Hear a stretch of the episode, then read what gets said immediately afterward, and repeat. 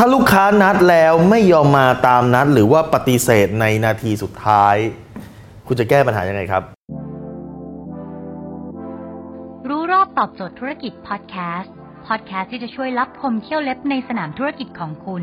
โดยโคชแบงค์สุภกิจคุณชาติวิจิตรเจ้าของหนังสือขายดีอันดับหนึ่งรู้แค่นี้ขายดีทุกอย่าง ผมเชื่อว่าหลายๆคนเจอนะครับ ลูกค้านัด เดี๋ยวพรุ่งนี้เจอกันบ่ายสอง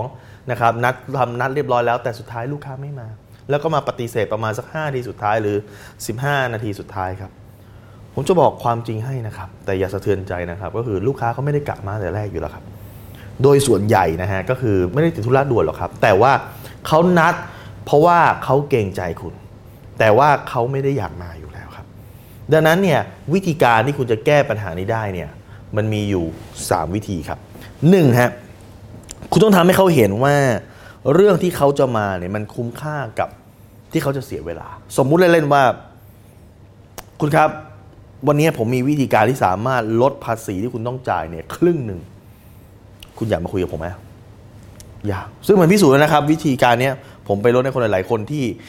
มีโปรไฟล์ประมาณเหมือนคุณพี่มีอาชีพประมาณเหมือนคุณพี่เนี่ยมีธุรกิจคล้ายกันผมลดได้ครึ่งหนึ่งโอ้ผมอยากไปเลยนะครับ อย่างเงี้ยครับ อยู่ตรงไหนผมก็ไป ผมอยากจะลดภาษีในส่วนนี้ถูกไหมครับสองครับ ต้องทำให้ลูกค้ามองเราเป็นเอ็กซ์เพรส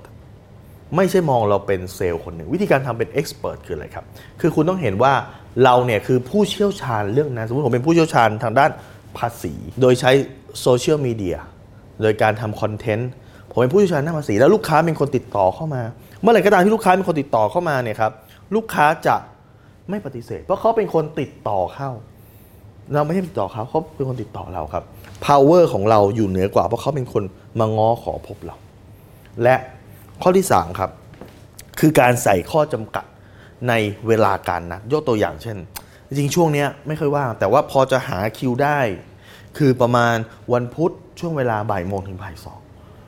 แบบนี้มันรู้สึกว่าคุณเป็นเอ็กซ์เพรสไม่ใช่อ๋อว่างตลอดครับ ว่างตลอดก็ไม่เป็นไรฮะปฏิเสธนะตอนนี้แล้วก็นัดตอนใหม่ได้ดังนั้นจำไว้ครับว่าการที่ลูกค้าปฏิเสธนัดเราบางครั้งเนี่ยมัน